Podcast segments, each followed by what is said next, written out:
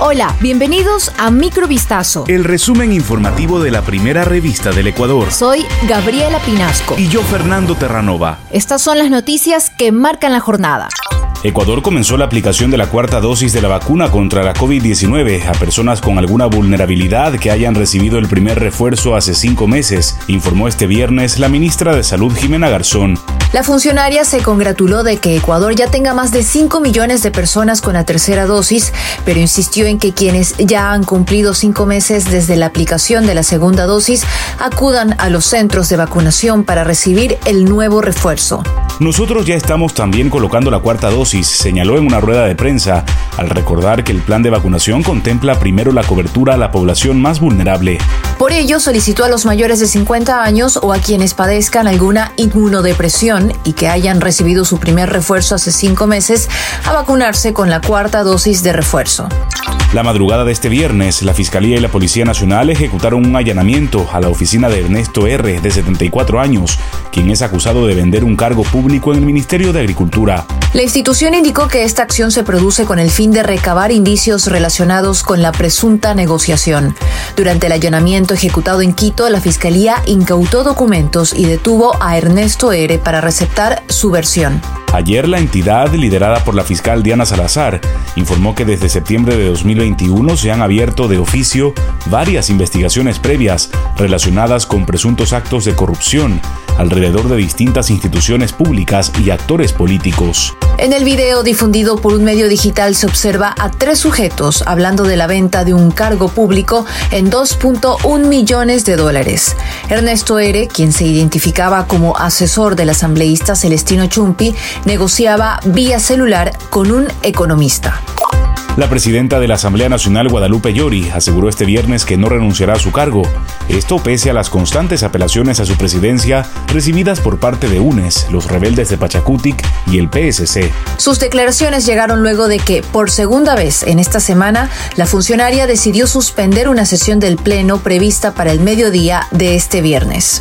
Llori acusó a UNES y al PSC de trabar un posible acuerdo y aseguró que los delegados de otras bancadas estuvieron de acuerdo con postergar la sesión, por lo que ella procedió a dar el permiso a ese sentir. Además, la presidenta de la Asamblea defendió su gestión y reiteró que no ha cometido ninguna irregularidad y que tampoco está liderando el reparto en el Parlamento. La nueva suspensión de la sesión no fue bien tomada por algunos bloques y con el apoyo del vicepresidente Virgilio Saquicela, independiente, los bloques de UNES, el PSC y algunos Pachacutic dijeron que buscarán autoconvocarse. La mañana de este viernes, un ciclista murió tras ser atropellado por un bus de la Ecovía en la avenida 6 de diciembre y Orellana, en el norte de Quito. El gremio de ciclistas repudia el hecho. Sucedió pasadas las 8 de la mañana. Testigos afirman que el joven conducía dentro del carril del bus. Después habría perdido el equilibrio y cayó en la calle. El ecovía iba demasiado rápido y no tenía la distancia suficiente como para frenar, describió un internauta que presenció el accidente. Debido a este fatídico suceso, las vías exclusivas del sistema de transporte se cerraron en los dos sentidos, mientras que el grupo de ciclismo urbano Quito realizará un plantón este viernes a las 7 de la noche para protestar por los derechos de las personas que van en bici. Ecuador inaugurará el Mundial de Qatar 2022 con un partido en contra de la selección anfitriona el próximo 21 de noviembre en el estadio Al Bait, según el sorteo efectuado este viernes en Doha. Además de Qatar, la tricolor se verá en el grupo A contra Países Bajos y el campeón de África, Senegal. El seleccionador de Ecuador, Gustavo Alfaro, se mostró feliz por el resultado del sorteo. Es increíble disputar el partido inaugural. He estado presente en cuatro partidos inaugurales y se vive una fiesta maravillosa. El privilegio de Ecuador de abrir una Copa del Mundo es algo fascinante, lo dijo el preparador. Previamente, la FIFA presentó a la mascota de la fiesta deportiva. Se trata de un turbante volador.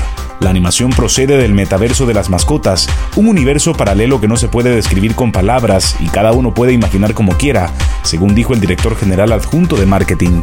Asimismo, la canción Mejor Juntos será la primera melodía de la banda sonora del Mundial Qatar 2022.